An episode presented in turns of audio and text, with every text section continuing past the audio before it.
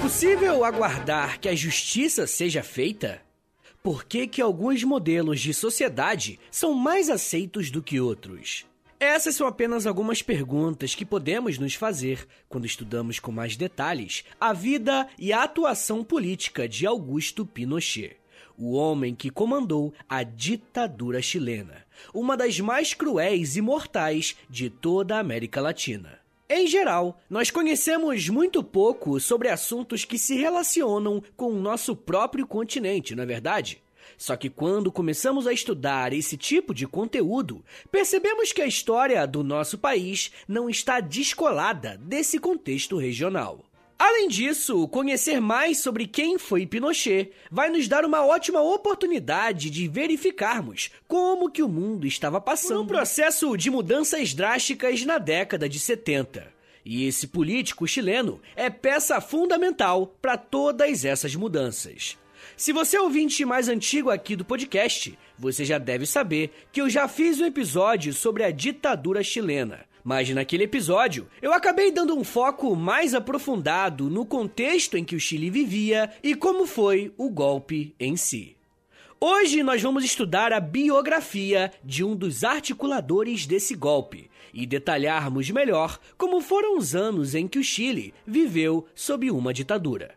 Falar sobre algumas ditaduras no século XX, principalmente aquelas do continente americano, nem sempre é algo tranquilo. E para dar conta dessa tarefa, eu vou usar fontes e autores confiáveis para embasar esse conteúdo. As referências usadas estão na descrição desse episódio. Quando pensamos na América Latina como um todo, principalmente no Brasil, um dos assuntos mais importantes a serem estudados no início do século XX é a questão migratória. Como você já deve saber, o Brasil é um dos países que mais recebeu imigrantes europeus, principalmente italianos. Em muitos países vizinhos, essa é uma marca que ajudou a modificar as sociedades em que isso ocorreu. Porém, não podemos dizer que essa é uma característica do Chile. Historicamente, esse é um país que não recebeu um número considerável de imigrantes vindos de países europeus e até dos seus vizinhos. Algumas estimativas mostram que em 1907 o Chile possuía pouco mais de 134 mil imigrantes, um número relativamente baixo em comparação com outras nações. Esse número de estrangeiros simbolizava praticamente 4,1% de toda a população chilena. Desse contingente, pouco mais da metade era de origem europeia, enquanto os demais eram de origem latina. E é aqui que a história da família Pinochet começa. O senhor Augusto Pinochet era um militar de origem francesa e conheceu no Chile uma jovem chamada Avelina Ugarte.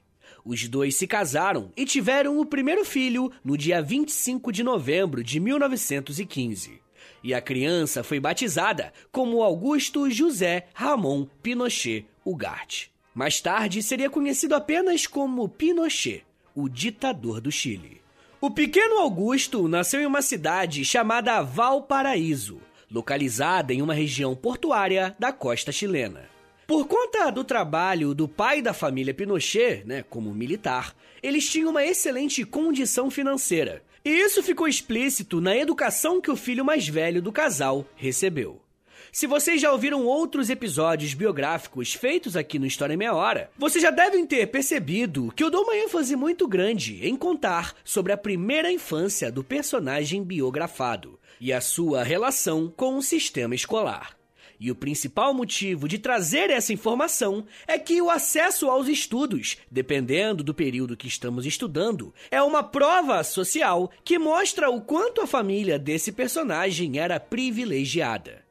E com isso, eu quero dizer que, por muitos anos da nossa história, enquanto humanidade, a educação foi entendida como um privilégio e não um dever da sociedade. O abastado Augusto Pinochet tinha algumas semelhanças com seu pai além do nome. O jovem Augusto nutria um interesse muito grande sobre a carreira militar. E assim que ele entrou na adolescência, começou a se preparar para estudar em uma escola militar. Esse projeto foi concretizado em 1932, quando Augusto completou 17 anos de idade e se mudou para a capital Santiago. Era em Santiago que ficava a Escola Militar del Libertador Bernardo O'Higgins. E esse foi o local em que o filho mais velho do Pinochet dedicou alguns anos da sua vida estudando e, em seguida, servindo nas Forças Armadas chilenas. Esse era o início de uma carreira longa como militar que só acabaria em 1990. Existem algumas escolhas que são feitas e que mudam completamente o rumo da nossa vida. Podemos dizer com tranquilidade que a decisão de Pinochet de entrar para aquela escola militar foi um marco muito importante em sua trajetória. Como ele já tinha passado um longo período de estudos em ótimos colégios, Pinochet aproveitou essa oportunidade na escola de formação para se dedicar com muita dedicação aos estudos. Pinochet terminou os estudos em 1937 e decidiu seguir a carreira militar, assim como seu pai. Praticamente em todos os países em que existem forças armadas, ingressar em uma das forças é uma ótima forma de ascensão social. No caso de Augusto Pinochet, estamos falando de uma manutenção social, uma vez que ele já vinha de uma família com condições financeiras favoráveis. Dois anos depois de se formar e continuar trabalhando em Santiago, Pinochet se tornou oficial de infantaria. Nesse período, ele foi aceito no Regimento Maipu, destacamento localizado em Valparaíso, a sua cidade natal. Esse retorno para sua cidade mostra algumas coisas interessantes sobre essa primeira fase da vida de Pinochet. Como vamos ver logo mais, Pinochet não teve uma vida muito agitada antes do golpe na década de 70. Um dos principais acontecimentos desse período foi ele ter conhecido uma jovem chamada Lúcia Hiriart Rodrigues, com quem se casou em 1940. Juntos, Augusto e Lúcia tiveram cinco filhos ao longo de um casamento que durou até a morte de Pinochet. No ano de 1953, Augusto Pinochet foi graduado a major e transferido para outro regimento, saindo de Valparaíso e se mudando para Arica, ainda no Chile. Nesse período, vemos uma ligeira mudança na atuação que Augusto vinha tendo dentro das Forças Armadas. Nessa cidade, ele foi indicado para trabalhar como professor na Academia de Guerra, trabalhando na formação de novos militares. Inclusive, esse é um assunto que recentemente tem chamado a atenção de muitos pesquisadores. Como praticamente todos os países latino-americanos têm nas suas forças armadas uma atuação muito forte, o que esses militares estudam em suas academias de formação é algo que precisa ser analisado com mais cuidado. Afinal, o que, que todos esses institutos têm em comum para que haja uma postura parecida se compararmos os exércitos latinos? Se vocês quiserem um episódio sobre esse tema, sobre a história das academias militares latino-americanas, deixe um comentário no último post do Instagram do História em Meia Hora, porque aí eu vou saber que vocês estão interessados e ainda me ajuda com o engajamento.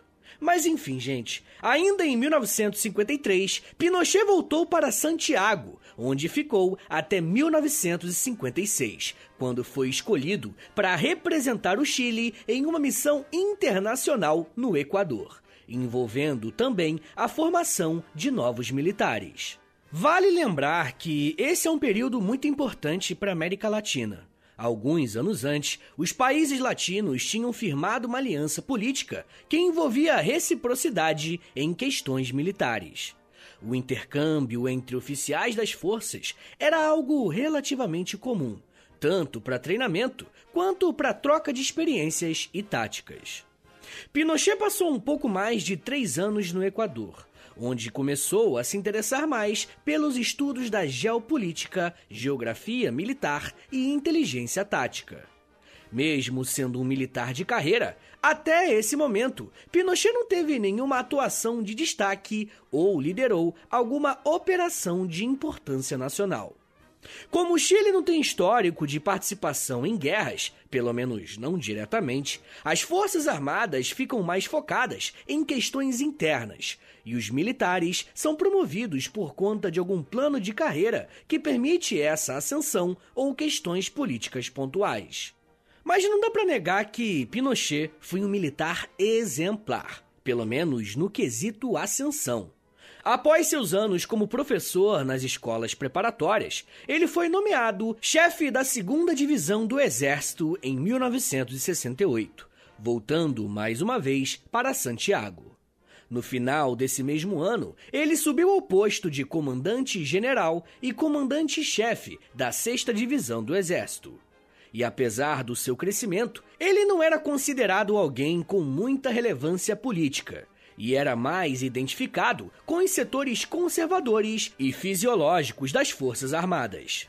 E quem explica um pouco dessa estratégia é o professor Daniel Neves, ao dizer que, abre aspas, apesar do sucesso, ele evitava chamar a atenção, e a sua carreira militar até o governo de Allende é considerada por muitos como desinteressante, uma vez que ele evitava posições de muito destaque e seguia ordens dos superiores cegamente, mesmo discordando delas. Fecha aspas. Sendo alguém com destaque político ou não, o que é importante mesmo é que Pinochet conseguiu subir na sua carreira. E essa ascensão aconteceu em um período extremamente importante para a história do Chile. Em 1970, quem assumiu a presidência do país foi um político chamado Salvador Allende. E Allende foi o primeiro socialista a ser eleito para a presidência de um país latino. E a sua proposta era implementar o socialismo, só que pela via democrática. No episódio que eu comentei com vocês mais cedo sobre ditadura chilena, eu explico alguns detalhes sobre essas movimentações que levaram à vitória de Allende e também essa implementação da chamada Via Chilena, que é a via democrática para a implementação do socialismo. Mas para esse episódio aqui sobre o Pinochet, o que nós precisamos saber é o seguinte: o Allende começou seu governo com um grande apoio popular e conseguiu colocar algumas medidas em prática.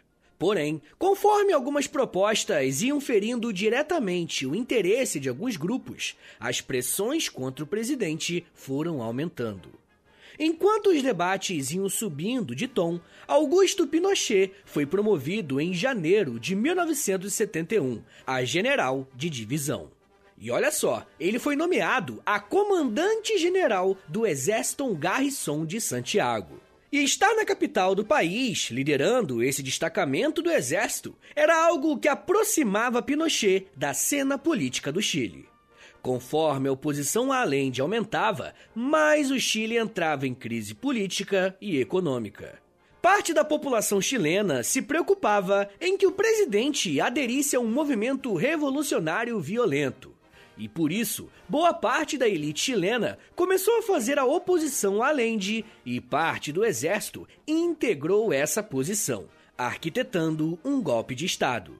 Salvador Allende precisava dar uma resposta a esse movimento de oposição, que inclusive não parava de crescer. Então, o presidente Allende nomeou Augusto Pinochet como comandante-chefe de todo o exército chileno dando a ele a posição mais alta das Forças Armadas. Pinochet, que era conhecido como um militar de carreira, foi escolhido pelo presidente para tentar acalmar os ânimos dos fardados, para permitir que as reformas propostas por Allende continuassem. Porém, vamos ver que a escolha de Augusto Pinochet se mostrou um erro fatal. Afinal, o militar escolhido para trazer essa moderação aos militares foi um dos que se juntou ao golpe. Num primeiro momento, os debates sobre a existência de um golpe contra o presidente do Chile já estavam sendo organizados há algum tempo. Mas Pinochet não fazia parte desse grupo. Ele temia que o golpe fracassasse e os militares pagassem o preço do levante. Pinochet então aceitou participar do golpe contra Allende, e ele decidiu isso apenas dois dias antes do levante. Pinochet foi um dos coordenadores do ataque ao Palácio Presidencial, o La Moneda, no dia 11 de setembro de 1973. O ataque derrubou o presidente eleito democraticamente e levou Salvador Allende a cometer o suicídio. A partir desse dia, o Chile viveu sob uma ditadura que durou mais de 17 anos e foi comandada por um dos homens que traiu o Allende. Eu ainda quero falar mais sobre como foi o governo do Pinochet e de que forma o país se inseriu em um debate mais amplo. Mas me dá um minutinho aí, tá, gente? Que daqui a pouco a gente volta e eu falo mais sobre conservadores, privatizações, socialismo, torturas, cocaína e bebês. Segura aí, que é um minutinho só.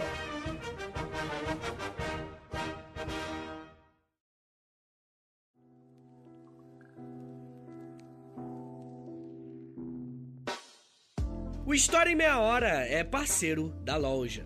Acesse loja.com.br, é loja escrito L-O-L-J-A, e pesquise pelo História em Meia Hora. Lá você vai encontrar blusas, camisetas, regatas, moletons e muito mais produtos exclusivos do nosso podcast, tá? Só tem no História em Meia Hora e lá no site da loja.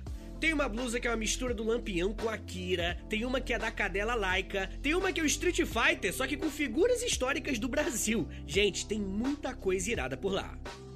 Lembrando, é claro, que quando você compra um produto na loja, além de você ficar todo bonitão ou bonitona, você ajuda o História em Meia Hora a continuar de pé. Então, obrigado. Acesse agora loja.com.br e pesquise por História em Meia Hora. loja.com.br e digita na busca História em Meia Hora. Valeu, gente!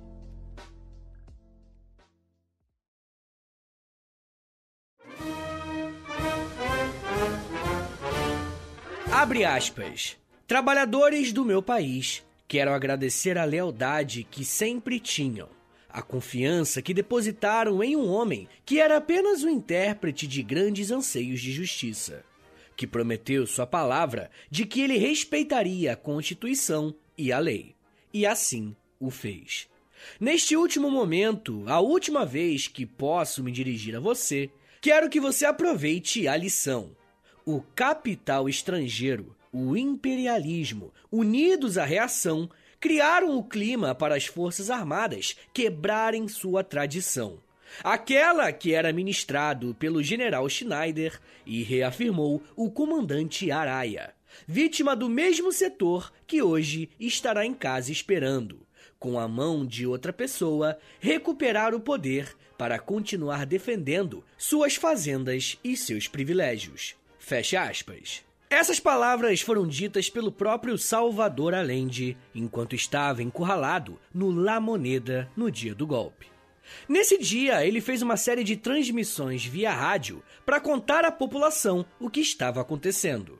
E eu trouxe esse relato porque eu achei muito interessante a relação que o Allende fez com o golpe que ele sofreu e os interesses externos e das elites chilenas. O golpe coordenado pelo general do exército Augusto Pinochet cumpriu com seu objetivo.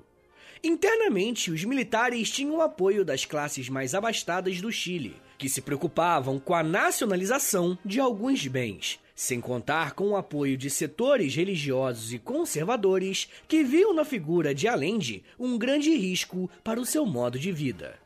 Externamente, Pinochet contou com o apoio irrestrito dos Estados Unidos, que forneceu amparo militar e político para que o golpe fosse feito. Uma das motivações do governo dos Estados Unidos para apoiar o golpe foi em relação a uma das políticas implementadas por Allende que ia em direção a uma reforma agrária. E quem conta como isso motivou uma insatisfação dos Estados Unidos foi o historiador Camilo Negri, ao dizer que, abre aspas, desapropriar Kennecott e Anaconda, as duas principais multinacionais estadunidenses que desde os anos 20 controlavam juntas até 20% do PIB chileno, motivou a oposição do governo Nixon. Fecha aspas. Com esse apoio externo, não foi difícil para Pinochet assumir a liderança no país no lugar de Allende. Uma das primeiras medidas após o golpe foi a formação de uma junta militar que atestou Augusto Pinochet como novo presidente do Chile, a partir de 1973. Em junho de 74, o cargo de Pinochet passou a ser o de chefe supremo da nação, e todos os partidos políticos foram proibidos de atuar. Como o país estava vivendo sob um período de movimentações políticas acaloradas, Pinochet desejava pacificar o país. E pacificar entre aspas, porque quem acreditava que o país precisava de ordem eram os militares. E adivinha como que eles agiam para trazer essa paz? Pois é, através da guerra. Todo opositor do regime de Pinochet ou apoiador de Allende era considerado um traidor e poderia ser preso e torturado. E quando eu me refiro a isso, eu não estou dizendo que as torturas eram nos porões escondidos de todo mundo. Pelo contrário, Pinochet usou o Estádio Nacional do Chile, um dos estádios mais importantes do país, para ser usado como uma espécie de campo de concentração para prender os seus adversários políticos. E molecada, isso começou a acontecer ainda em 1973 o golpe foi dado em setembro e ainda no mesmo ano, violentas repressões começaram a ser feitas. Em 1973, foi criada a Caravana da Morte, organizada por militares, mas de forma clandestina, tá ligado? Esses militares cruzavam todo o território chileno em busca de adversários políticos. E quando encontravam com essas pessoas, elas eram presas e torturadas até a morte. Existem casos de pessoas que foram presas, amarradas e arremessadas de helicópteros no meio do Oceano Pacífico. Somente em 1973, mais de 70 pessoas foram vítimas da caravana. Um dos militares que coordenou a caravana da morte foi Sérgio Arellano Strack. E é importante pontuar esses nomes para que a gente né, não esqueça dos crimes. A ditadura chilena foi liderada por Pinochet e estava inserida no contexto da Guerra Fria. Logo, a caça aos comunistas era algo permitido e incentivado pelo governo. Não foi à toa que o Chile foi um dos principais países a integrar a Operação Condor. Aquela aliança militar entre os países da América contra o avanço do socialismo através da perseguição de militantes políticos. Inclusive, tem um episódio aqui no feed do História Meia Hora sobre a Operação Condor. Eu recomendo que você ouça lá depois.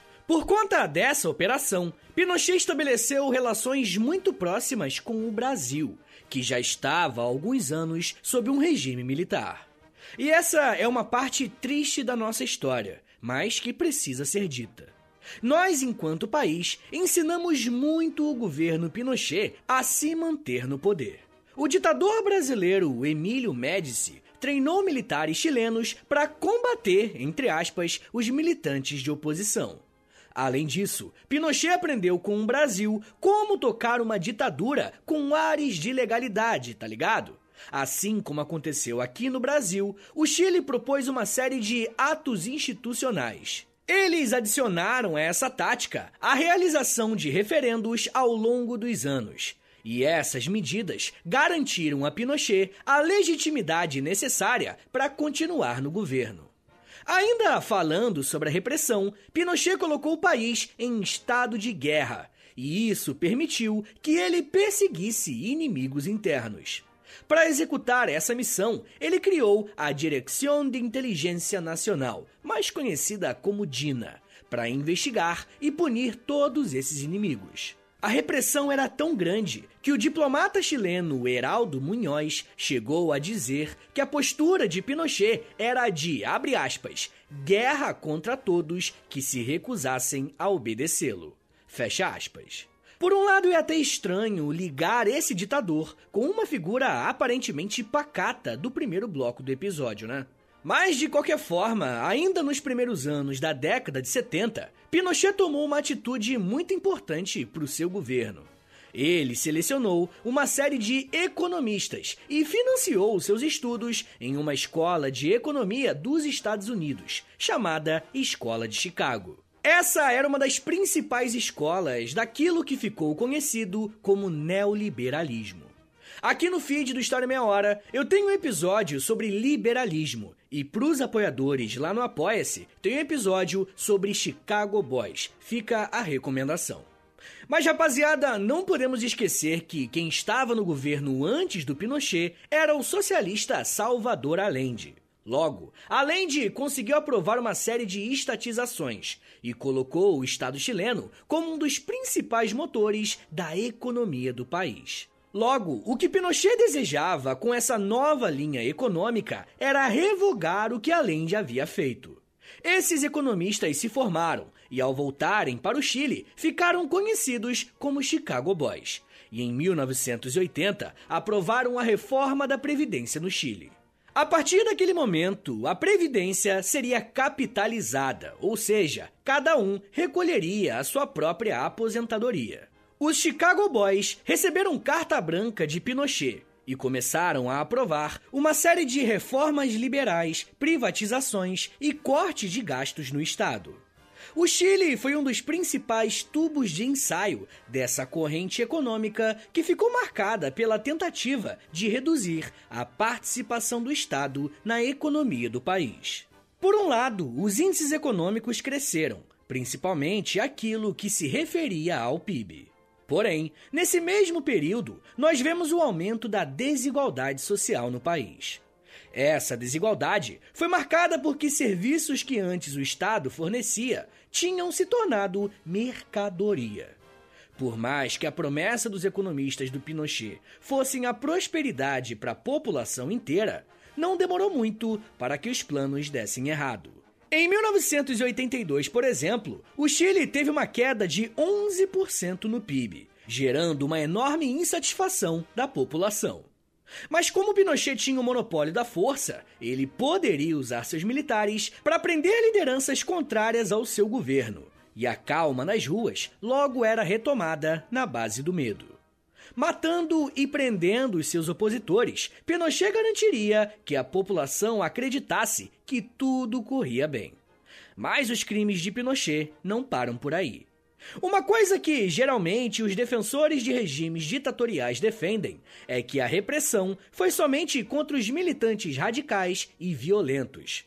Mas a realidade é que quando um governo aplica um golpe e derruba a Constituição vigente, uma série de outros direitos básicos são violados. O professor chileno Dani Monsalves disse que, abre aspas, a violência começou com a repressão e o desaparecimento da esquerda e dos adversários, mas depois assumiu formas diferentes. Fecha aspas. E essas formas diferentes que o professor citou têm tudo a ver com o rapto de bebês e o tráfico de drogas. A partir de 1975, algumas pessoas de países europeus receberam a autorização do governo chileno para irem até o país e adotarem crianças com uma menor burocracia. A real, gente, é que crianças pobres eram tiradas de suas famílias e levadas para outros países sob a justificativa de dar a elas uma melhor condição de vida. Só que nós temos aqui alguns problemas. Não necessariamente a família que perdeu seu bebê fez isso de livre e espontânea vontade. Existem casos de bebês que foram literalmente sequestrados e dados a esses estrangeiros. Toda uma indústria foi montada para que essas adoções facilitadas, entre mil aspas, fossem feitas. Um dos países que mais adotou crianças chilenas entre 75 e 90 foi a Suécia, com mais de 100 crianças enviadas para esse país sob essas condições. Mas um outro ponto que veio à tona sobre o governo Pinochet foi o tráfico de cocaína. Em 1992, um general reformado chamado Manuel Contreras, que na época havia sido chefe da polícia secreta, denunciou que o governo do Pinochet usava a verba do exército para produzir e exportar cocaína para os Estados Unidos. Pinochet fazia essa operação através do seu filho Marco Antônio e um traficante sírio chamado Monser Alcaçar. Parte da fortuna adquirida por Pinochet à frente da presidência chilena foi conquistada dessa maneira. 1987 foi um ano muito importante para o Chile, que tentava caminhar para o fim do governo de Pinochet. Como a União Soviética já dava sinais claros de que iria ruir a qualquer momento, a Guerra Fria já estava de fato fria. E isso quer dizer que os Estados Unidos, aos poucos, deixaram de apoiar as ditaduras que apoiaram por tantas décadas. Com isso, ficava cada vez mais difícil para líderes autoritários como Pinochet se manter no poder com toda a violência e repressão. E após muita pressão política, Pinochet aprovou em 87 a volta dos partidos políticos no país. Com a volta dos partidos, Pinochet se viu obrigado a realizar um plebiscito, perguntando à população se ela desejava que uma eleição para um novo presidente fosse aprovada ou se ele continuaria como chefe supremo da nação. E com uma participação massiva da população, 56% escolheu que já era hora de voltar a votar para presidente. E no ano de 1989, o democrata Patrício Aylwin foi eleito e assumiu em 1990, colocando fim à ditadura de Augusto Pinochet, que durou 17 anos. Mas Pinochet não foi um político que iria sair do comando de forma voluntária.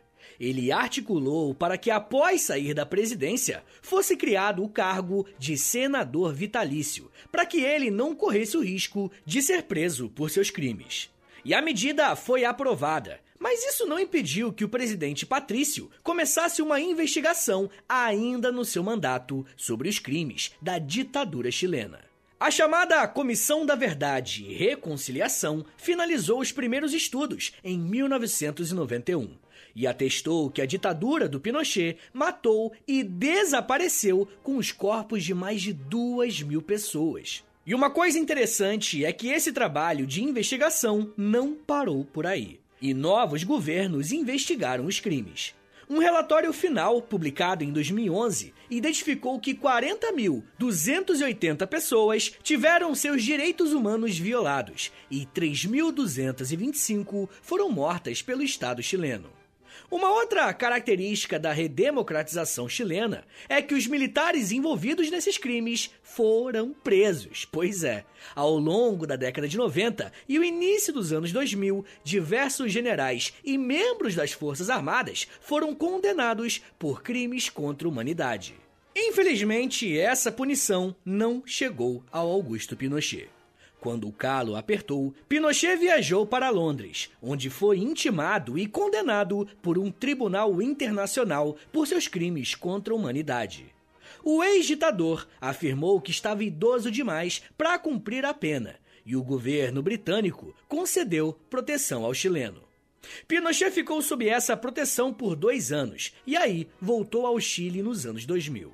Em 2004, um novo escândalo veio à tona quando descobriram que Pinochet tinha uma conta bancária nos Estados Unidos com milhões de dólares. Foi nesse momento que a sua fortuna com tráfico de drogas e outras atividades ilegais foi descoberta. Mas não deu tempo de Pinochet ir a julgamento, porque no dia 10 de dezembro de 2006 ele sofreu um ataque cardíaco e faleceu com 91 anos de idade. Se por um lado a morte de Pinochet nos deixa tristes, e não por pena, né, mas por ver um criminoso desse tipo nunca ter pagado por seus crimes, por outro, o Chile é um ótimo exemplo de como que a redemocratização não precisa ser feita jogando a história para debaixo do tapete. Por lá, até presidentes de direita já assumiram o país e denunciaram os crimes de Pinochet. E essa postura mais consciente sobre o passado nem sempre acontece com outras ditaduras na América Latina, como foi aqui no Brasil, na Argentina, mas isso já é um assunto para outra meia hora.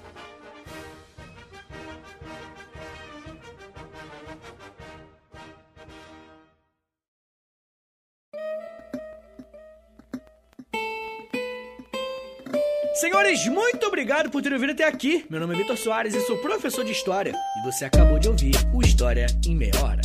Eu gosto muito desse tema, eu acho que ele é muito importante, né? Porque quando você estuda sobre a ditadura do Chile, você entende um pouco sobre a ditadura no Brasil, não é verdade? Então, por favor, compartilhe esse episódio com a rapaziada, poste nos stories aí do Instagram e me marca no arroba História em Meia Hora. Ou você pode postar também no Twitter e aí você me marca lá no arroba H30podcast. Se você gosta do História em Meia Hora, se você quer ver esse podcast por muito tempo ainda, muito tempo, por anos ainda, dá uma passada lá no apoia pô. É apoia.se barra História em Meia hora, que lá tem conteúdos exclusivos, tem mais de 70 episódios exclusivos por lá, tem Clube do Livro, tem conteúdo no Instagram, no Close Friends, tem muita coisa. Entra lá para você entender, né? Que aí você assina o plano que fizer mais sentido para você, tá bom?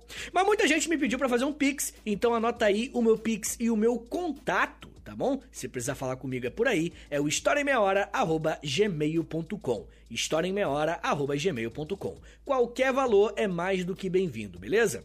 Rapaziada, o História em Meia Hora, ele tem parceria com a loja, tá bom? Se você quiser comprar uma blusa aí de história, um, um moletom, também tem moletom, tem um montão de coisa, é aquele regata, tem tudo. Entra lá na loja.com.br, é L-O-L-J-A, tá bom? .com.br, e aí digita História Meia Hora, que aí você vai ver a nossa lojinha e comprando um produto lá, você também ajuda o podcast, beleza? Uma outra coisa que você pode ajudar o História Meia Hora é dando cinco estrelinhas aí no Spotify, clicando em seguir também, por favor, tá bem na tela principal aí do podcast, e também clicando no sininho, tá ligado? Porque quando você clica no sininho, o seu celular vai te enviar uma notificação quando tem episódio novo no ar, beleza? Então é isso, gente. Me siga nas redes sociais, é arroba no Twitter, no Instagram e no TikTok, beleza? Todo dia eu publico um videozinho educativo por lá. Tá bom, gente? É isso. Muito obrigado, um beijo, até semana que vem! E valeu!